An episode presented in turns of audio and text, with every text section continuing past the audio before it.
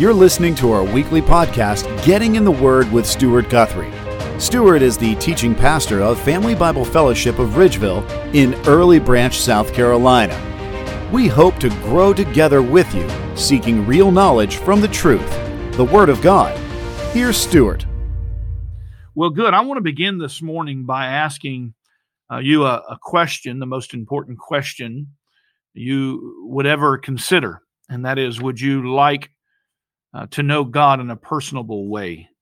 Uh, have you ever considered a personal relationship with God?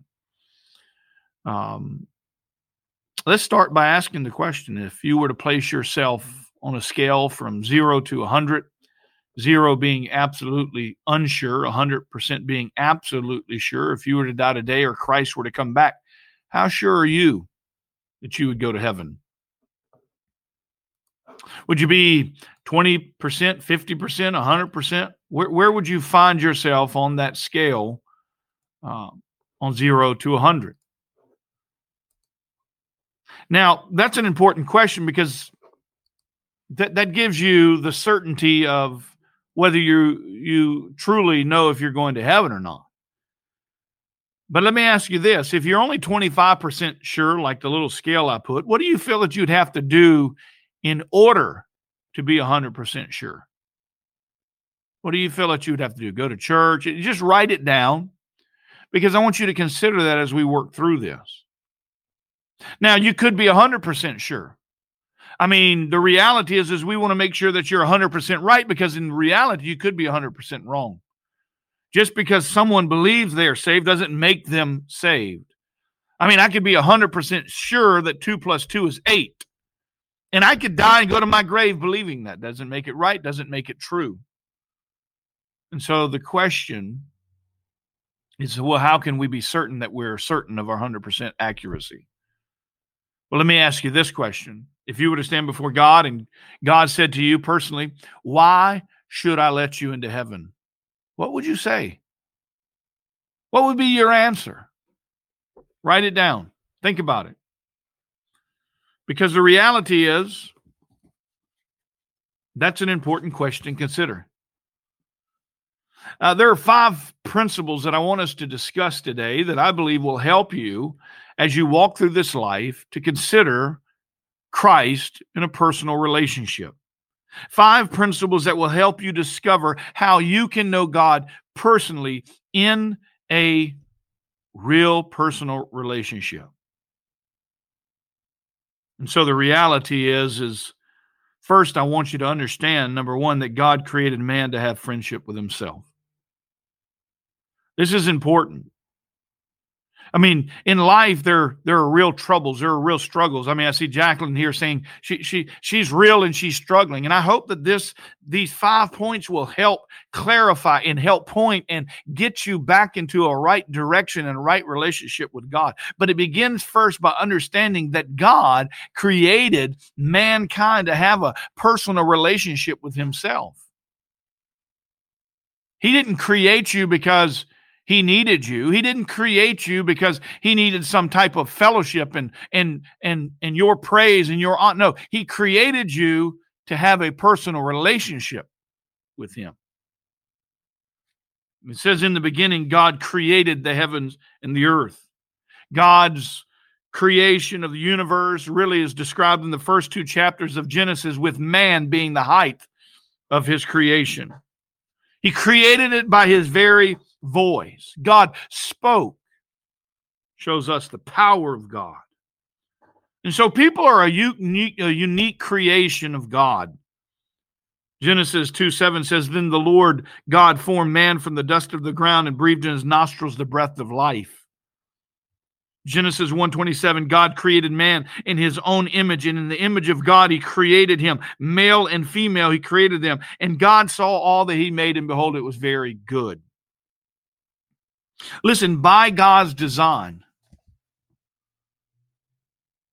when he created Adam and Eve, there was no suffering. There was no struggling. There was no difficulties. There was no pain. There was no death. He put them in a garden, a paradise called Eden, where there was no pain, no sorrow, no sadness. But in that garden, when God created man, he placed him there. He gave him what we call free will. When God created man, he gave him free will with the ability to think for himself and to make his and her own decision.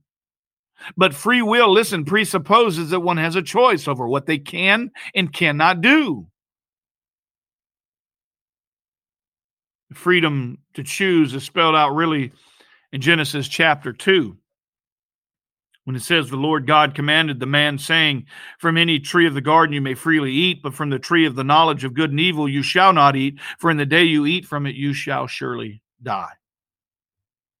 Listen, on that, on that day, when man chose to disobey God, mankind died, just as God had predicted. You say, well, he didn't die. Well, no, he didn't die physically. They died spiritually. He, he died immediately in his spirit. And he began to die physically in his body. And unless corrected, listen, he would die. They would die for eternity, consciously, physically separated from God in a place called hell. And so, the second principle I want you to understand is we've all chosen, like Adam and Eve, to disobey God, and our relationship with God has been broken. Man rebelled against God. It says, then the Lord God said, behold, the man has become like us, knowing good and evil. Now lest he stretch out his hands and take and, and, and also eat from the tree of life and live forever. Therefore, the Lord God sent him out of the Garden of Eden to cultivate the ground from which he was taken. So he drove man out. The consequences of our sinful choice, the consequences of man's choice to disobey God has been devastating. Sin, suffering, war, poverty, greed, sickness, and pain, listen, have all entered into the universe that has been passed down from generation to generation. And the reality is we're all born with a sinful nature. That precious child, though they are precious, the reality is, is they were born into sin. Psalm fifty-one five reminds us of this truth when it says, indeed, I was guilty when I was born. I was sinful when my mother conceived me. Listen, when a child comes into this world, it soon becomes very apparent they have a tendency towards sin. You don't have to teach a child to be selfish. You have to teach them to share. You don't have to teach a child to be greedy. They, you have to teach them to be giving. You don't have to teach a child not to, to, to, not, to lie. You have to teach them not to lie. Why? Because they are born into sin. The Bible reminds us of that truth in Romans three ten. It says, there's none righteous, no, not one. None means none, means no one. And if that's not clear to, that you, to understand that all people have chosen to sin against God, the Bible says in Romans three twenty-three, for all have sinned and fallen short of the glory of God. Now, here's the here, here's the, the, the thing. See, that, that, that word we translate into English from the Greek is, the Greek word is hamartia. It's an archery term. It means to miss the mark. The archer's job is to draw back his bow. If you watch the Olympics, when they're shooting those bows, they have one intention, and that's to hit the bullseye. Doesn't matter how close they get. In order to not sin, they have to hit the bullseye. What the Bible tells us is we've all missed the mark. We've not hit the bullseye. Listen, in order to get to heaven, you must be perfect. You must hit the bullseye. You must not miss the mark. But the Bible says all. You know what all means in the Greek? All. All, including you and me and all of humanity ever born before or after today. All have sinned and fallen short of the glory of God. You may compare your life to somebody else. You may compare it to some godly pastor, some godly person in your life, the most godly person you can think of. But the reality is they all fall short of the glory of God. They are not the standard by which you must measure your righteousness. Christ is. And because we've missed the mark, because we've sinned, the Bible reminds us in Romans six twenty-three, For the wages of sin is death, but the free gift of God is eternal life in Christ Jesus our Lord. Listen, our sin brings eternal judgment, for God warns us that someday he will be dealing out retribution to those who do not know God and to those who do not obey the gospel of the Lord Jesus Christ. These will pay the penalty of eternal destruction away from the presence of the Lord and from the glory of his power. Listen, the warning is there that one day, because of our sin, because of our separation, because of our broken relationship with God, the Bible warns that we will pay the penalty of eternal destruction in a place called hell. And let me tell you what, that isn't good news. There's no good news yet. Right now, you need to understand that your best attempts, your best efforts fall short of reestablishing the broken relationship with you and God. Now, sinful man tries to get to God and to reestablish that broken relationship by their own deeds, by their own methods. And so they try it through good works.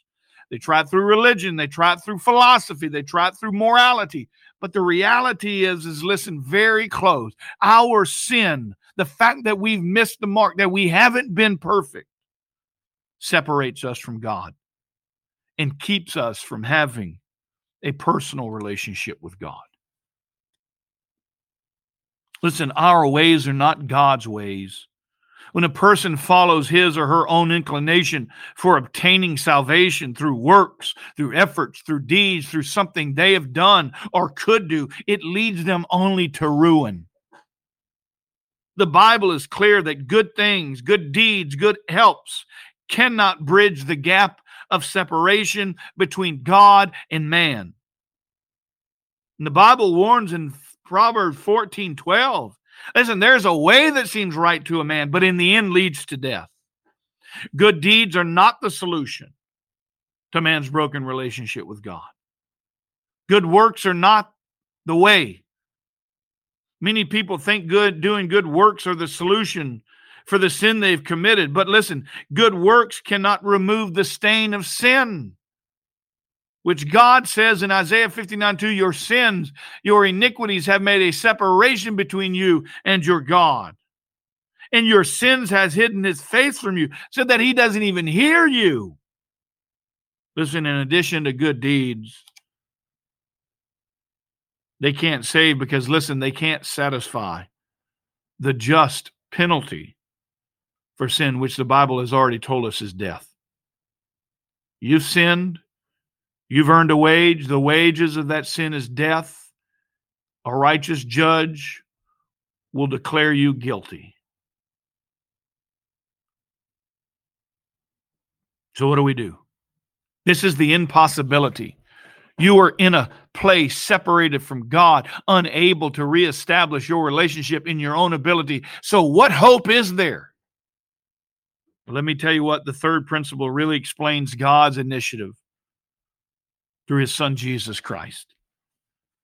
Listen, God's love, thirdly, I want you to understand, it was God's love that moved him to reestablish a broken relationship with God.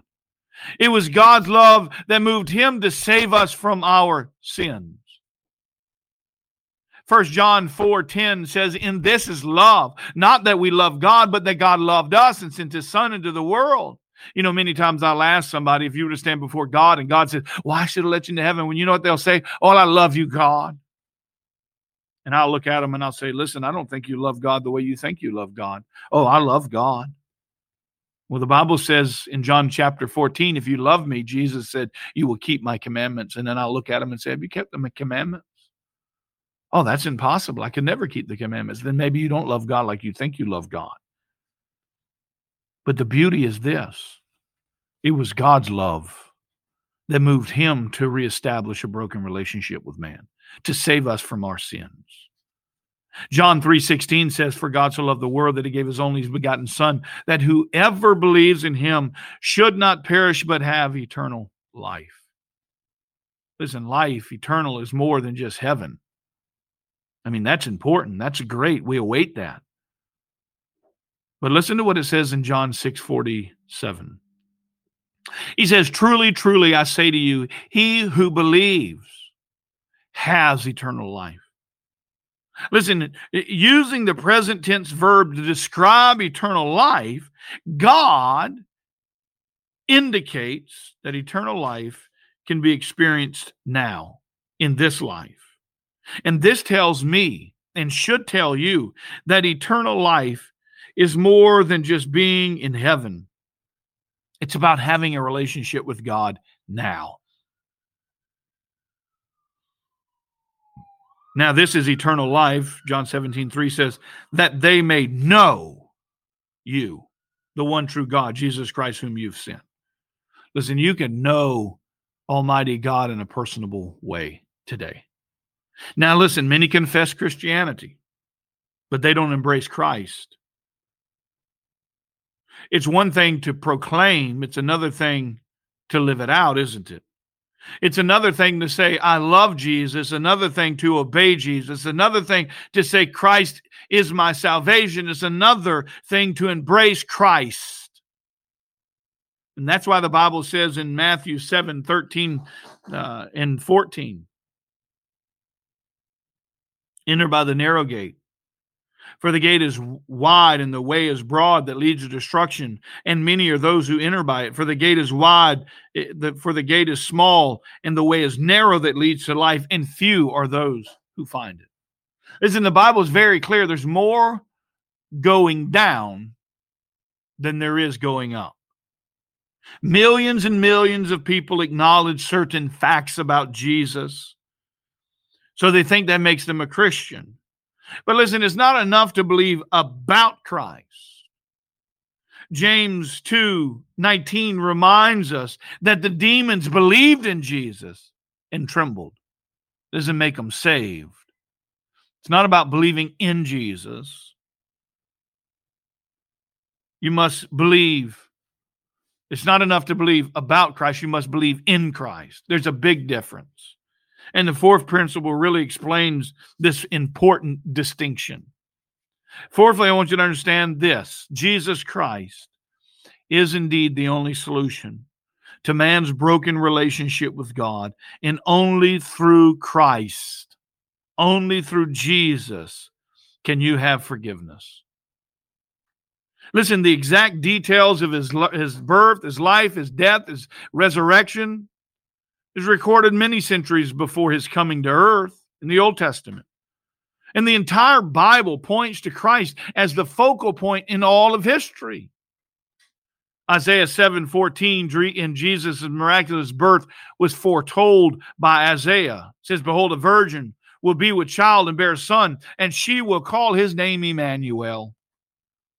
Gabriel told Mary just how it would happen in Luke one thirty-five, and she, when he said the Holy Spirit will come upon you and the power of the Most High will overshadow you. And for that reason, the Holy Spirit shall be called the Son of God. Listen, Jesus's life was sinless, my friend. He understands what you're walking through today. He understands where you are. Hebrews four fifteen reminds us that we don't have a high priest who cannot sympathize with us in our weakness, but one who has been tempted in all things as we are, yet without sin. So the reality is, Jesus' death, when he died, was substitutionary. He says, but God demonstrates his own love toward us. And while yet we were sinners, Christ died for us. Jesus' death was substitutionary, my friend. The Lord Jesus was not dying for his sin because he had none. He was a sinless person. And as a sinless person, he was dying in your place, paying your eternal debt. And as an infinite person, he was able to die, listen, for every person who would ever live. Jesus' resurrection was ultimately a fulfillment of prophecy. He said in First Corinthians fifteen, three and four, Paul the apostle, when he was preaching, says, I for delivered to you what is in first importance. What's of first importance? What he received, what he received, that Christ died for our sins according to the Scriptures, that he was buried, that he was raised on the third day according to the Scriptures. My friends, that's the gospel. That's the good news. Listen, Jesus' resurrection wasn't only a fulfillment of prophecy, it was a declaration of his deity. Listen, he was declared the Son of God with power. How? By the resurrection from the dead. Listen, just as God had prophesied so many years before, even in Isaiah fifty-three, the suffering servant who we knew would come and die on our behalf and be pierced through for our iniquity. Listen, death could not hold him in the grave because he had never sinned. His resurrection declared to the world that he was indeed God the Son, validating his claim to be the only way to the Father. And that's why he claims in John fourteen, in that upper room discourse, when he is meeting with those disciples who are scared to death, where he tells them, I'm going away, and where I'm going, you cannot go. He tells them, I am the way, the truth, and the life. No one comes to the Father but through me. Listen, Jesus is not a good way. He is not the best way. He is not the most reasonable way. He is the only way. The Bible says in Acts four twelve, and there is salvation in no one else, for there is no other name under heaven that has been given among men by which we must be saved. So let me ask you a question. Where's your hope? There in John nineteen thirty, when Jesus was hanging on the cross, and he said, Tetelestai. Basically, he was saying, it is finished. It paid in full. Tetelestai was a tax term. And, and if you owed me a million dollars and you couldn't afford to pay it, I would say, give me the tax receipt, the, the, the oath slip, and I would write on it, paid in full. Tetelestai. And when Jesus was hanging there, he says, it is finished. He paid for our sin on Calvary's cross. Listen, if we could satisfy the just penalty for sin, which is death, then there would be no reason for Christ to give his life for us. Christ's death was not meaningless. Galatians two twenty-one says, if we could be saved by keeping the law, then there was no need for Christ to die. Listen, if you could be saved by your obedience to God's commandments, then Jesus Christ never had to die. And that is why in Titus three, four and five, he says, it's not by your deeds which you've done in righteousness, but according to his grace, according to his mercy. Listen, the Son willingly, obediently, sufficiently gave his life as a payment for our sin. Now I want you to entertain yourself with me for a moment this morning. I want you to consider something. I want you to think for just a moment that if Michael decided today to kill Patty Gable, Michael shoots her, kills her, she's dead. The judge obviously isn't happy with Michael. Neither is the world, because Patty's an amazing person. But Michael's now about to be judged by the righteous judge. And he is in the courtroom, and he's standing before this righteous judge, and he's about to get life in prison. There's no way out. And I come in the room, and right before the judge drops the hammer, I say, Judge, wait. I, I, I don't want Michael to have life in prison. I tell you what, Judge, I'll take Michael's place. Michael can be set free, and, I, and I'll take his place, and I'll take life in prison. And the judge says, well, that's really ambitious of you, Stuart. That's great. And you got my, my thinker working. And I, I tell you what, that's not good enough, but I see you have a son, Stuart. His name's Elijah. I tell you what, you take your son, you hook him up to that electric chair right across the room, you pull the plug on your own son, you kill your son, and I'll let Michael go. The son willingly, obediently sufficiently walks over. He hooks himself up to the electric chair. I walk over as his father, and I pull the plug on my very own son. And the judge says, bam, not guilty. Michael, you are free to go. Michael walks out of the courtroom, and to the amazement of everybody there, all of the news channels are focused in on Michael. And they're asking the question, Michael, how in the world are you out free? You're supposed to be having life in prison. Michael goes, well, you know, I, I've lived a good life. I started reading my Bible recently. You know, I, I prayed a prayer. I gave to the poor man. I went to church. I read my Bible.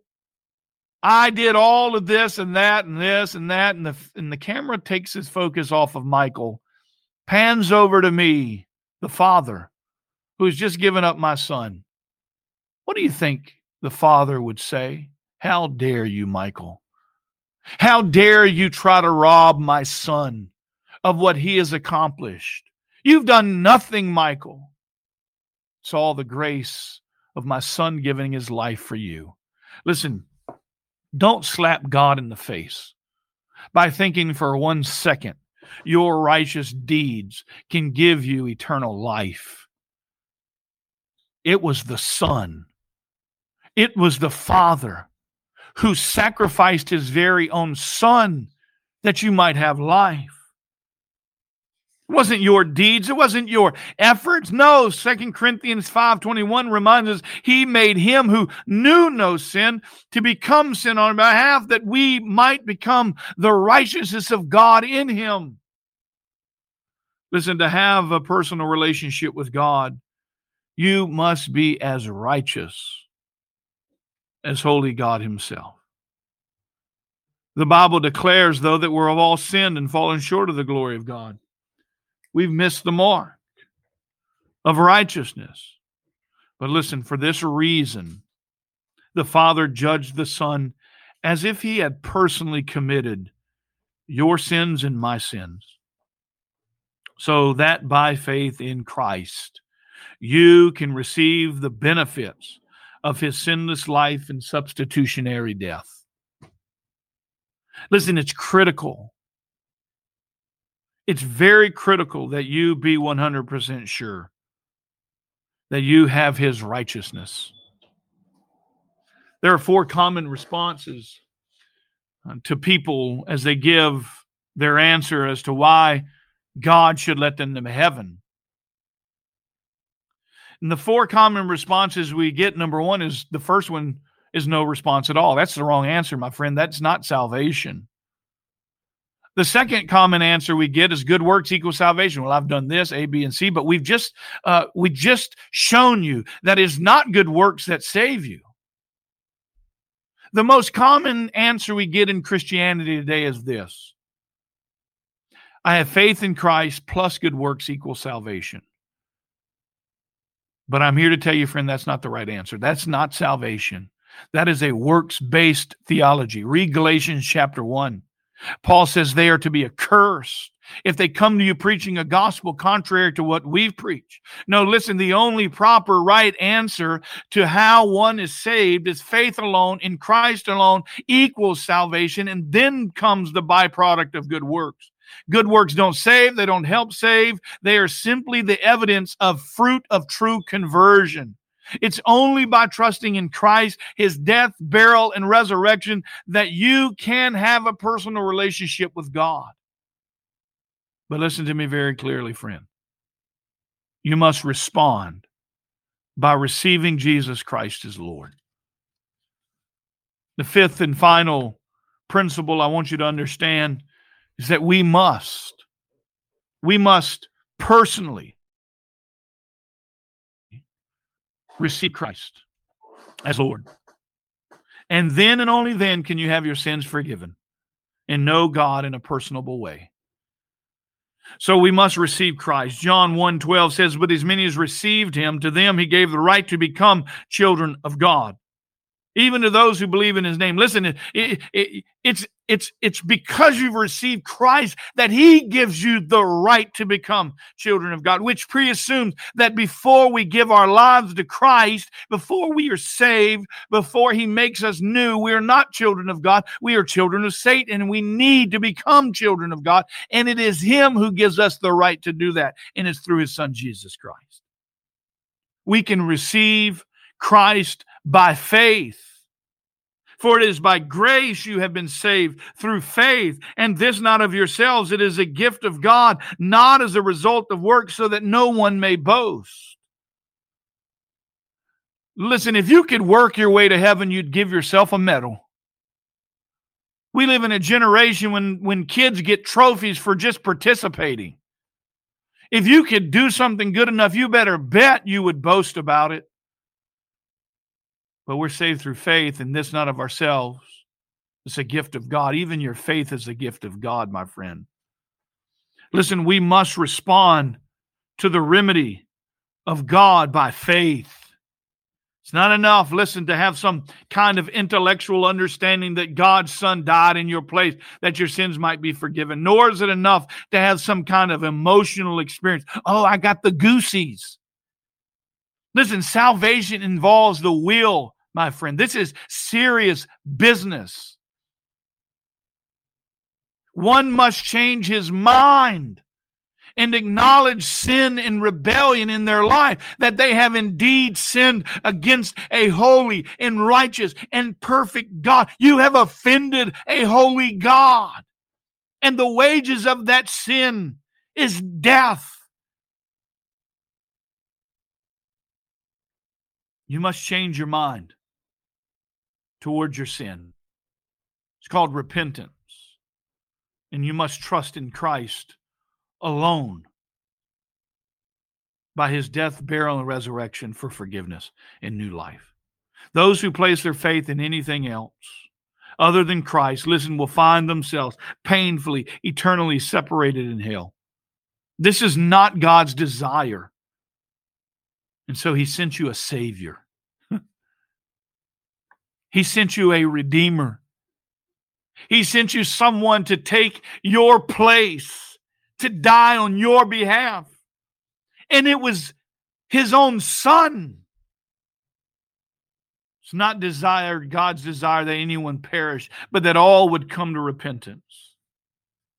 Listen, the Lord is not slow about his promise, as some count slow, but patient toward you. God is patient toward you this morning. He's not wanting that any to perish, but that all to come to repentance. So let me ask you a question. Let's just say for a second, you were standing on the Grand Canyon. God is on one side, and sinful man, stained, separated man is on the other side.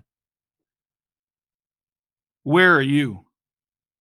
Are you over here with man stained, separated in enmity with God, separated because of your broken relationship with God that has never been made right?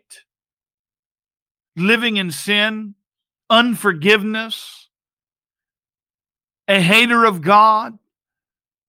Or are you on the other side of the Grand Canyon? A friend of God's, a child of God, born again, regenerated, made alive, and dwelt with the Spirit of God. The bigger question this morning is, where would you like to be? Listen, the most important thing you can do is be honest with yourself. Just look back at your answers. What do you think saves you? It's not your works, not your deeds, not your efforts. If you were only twenty, fifty, sixty, eighty, ninety percent sure that you're going to heaven, you ain't going to heaven because you don't believe the gospel. Because if you believe the gospel and it permeated your heart and God indwelt with you with the Spirit of God, you would be confident that you were saved. If the devil can convince you that you're going to heaven when you're not even convinced that you're going to heaven, he's won the victory. No, you must trust, you must believe, you must put your faith in Christ so that you can be one hundred percent certain that you are going to heaven. He says in John, I've written these things so that you may know you have eternal life. So where are you? Staying over here with God or separated from God? Listen, the bigger question is, where do you want to be? Because you can receive Christ right now by faith. Faith is, listen, simply taking God at His word by believing what He has promised. Because His Son died and rose again, God can promise you. And listen, when God makes a promise, God keeps His promise, because God is not a liar. The devil is a liar, but God is not. And He says in Romans ten thirteen, whoever will call upon the name of the Lord Jesus Christ will be saved. Listen, one way to express your faith in God's promises is by calling out to Him in a prayer. Now, prayer don't save anybody. But the reality is, is we need to call on Him. We need to ask Him. We need to trust in Him. And you can do that today by asking Him, Lord Jesus, admitting to Him you are a sinner, and confessing to God, God, I can't be good enough to get to heaven. I know I'm I'm wretched. I'm a sinful. I'm a sinner. I'm stained. I'm separated. I'm enmity with God. I could never be good enough for your forgiveness. And so, God, today I give you thanks. I give you praise that you would leave heaven and become a man and die on the cross that I might have life. Thank you for taking my place, my sin, my punishment that I deserve. And Lord, as the risen Christ, I trust you now to forgive me of my sin and to give me the gift of eternal life. For I know I can't do anything. I simply need you to do it. Because you, God, have rescued me from my sins. And out of the gratitude of that grace, Lord, today I purpose, I, I desire to follow you as King and Lord of my life. Thank you for making me your eternal friend. Listen, if this prayer expresses the desire of your heart, then receive Christ today. The Bible, listen, promises eternal life for anyone who will receive Christ.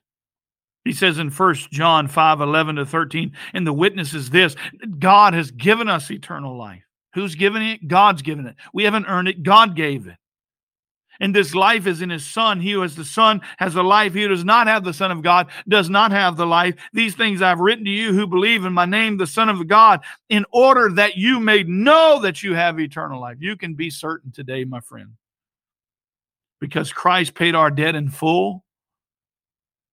The Bible informs us we don't have to wonder over our salvation, but that we can know that we are eternally saved from sin's penalty. That gives us a right to live in habitual sin, my friends. The truly born again, regenerated from above, will no longer live in sin because they are no longer a slave to sin. Listen, if you receive Christ today as your Lord and Savior, you may be asking, what now, Pastor? What should I do next? Well, the Bible says you should make your decision public. The Lord Jesus taught that a true inward possession of Him will always result in an outward confession. Matthew ten thirty-two. And ultimately, our confession should, should express itself in baptism.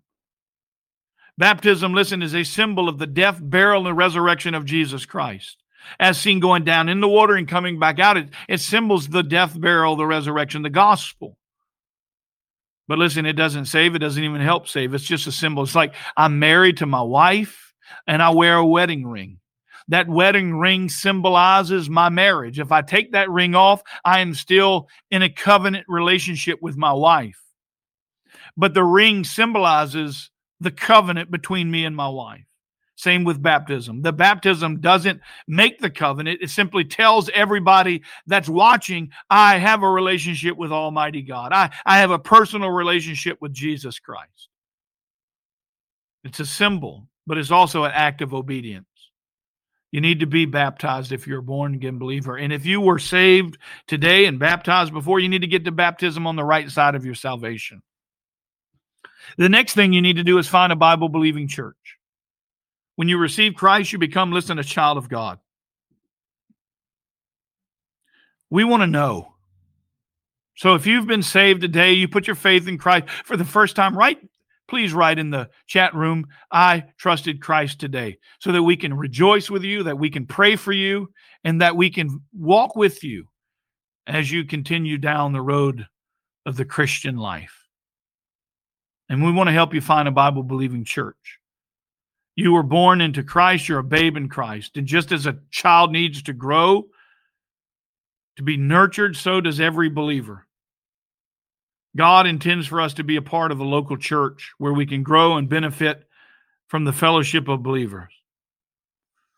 So you'll want to find a church. We'll post a, a link in the chat that will um, give you some uh, uh, some locations by which you can find yourselves a, a, a local church, and and uh, we'll share that link. And I think that'll be helpful for you as you. As you continue to grow in your faith, and and uh, but th- this this is a great place to start. And if you if you can't find a church and you need some extra help, direct message me and let me get you connected, okay? But nevertheless, we want you to find a Bible-believing church, and maybe the reality isn't one close by you. You can make Family Bible Fellowship your church. And uh, though we are we don't have great internet, we do post our sermons the following few days later, so that you can watch them on our Linktree account. And uh, it's such a great message uh, to to be able to, our great great privilege to be able to post those messages so that you could, uh, so that you could certainly um, uh, continue to fellowship. But then you need to read your Bible. You need to get a Bible and read it. And uh, the Bible is the inspired Word of God. Uh, all Scripture is inspired by God and profitable for teaching, for reproof, for correction, and training in righteousness, so that the man and woman of God may be adequately equipped for all good works. So the reality is, is, is, is that's a helpful tool. It's a helpful tool for you to, um, to get a Bible and begin to read, because, listen, we are exhorted throughout Scripture in our in our relationship with Christ. Just like God likens the Scripture to milk, honey, meat, um, we should yearn for it like a child yearns for the milk of its mother. And not only should we get a Bible and read it, we should pray about everything. We should begin to take everything to the Lord in prayer. He says, pray without ceasing. With prayer and supplication, with thanksgiving, make your requests be made known to God, so that the peace of God, which surpasses all understanding, will guard your heart and your mind in Christ Jesus. So that's an important, important process about being a Christian.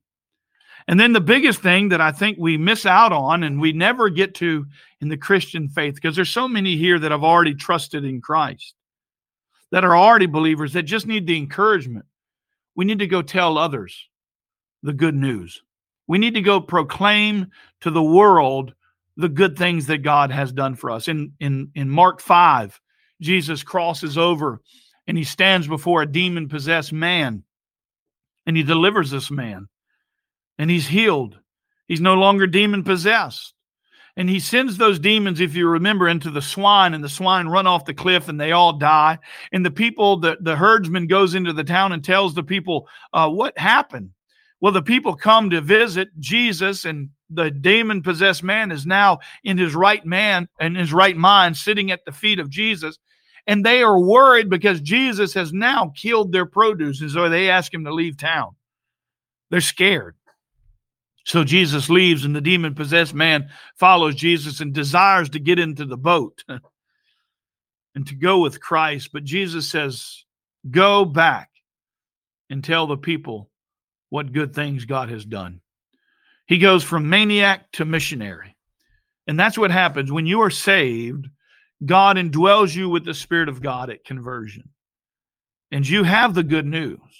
You may not be a theologian. You may simply be a babe in Christ. But I remember March twenty-fifth, two thousand one, when I received Christ for the first time. I had, I wasn't a church person. I didn't know anything about God.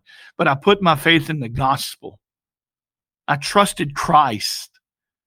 And when I trusted Christ, the very next Sunday, I went across the street from the church in this nursing home, and I shared the gospel with these people in their eighties and nineties. It was a beautiful opportunity, and it was as if God sparked in me the desire to tell the world about Jesus. And I hope that He will spark within you, for those that are in Christ, those that have put their faith in Christ today, that God will spark into you the desire to put your faith in Christ.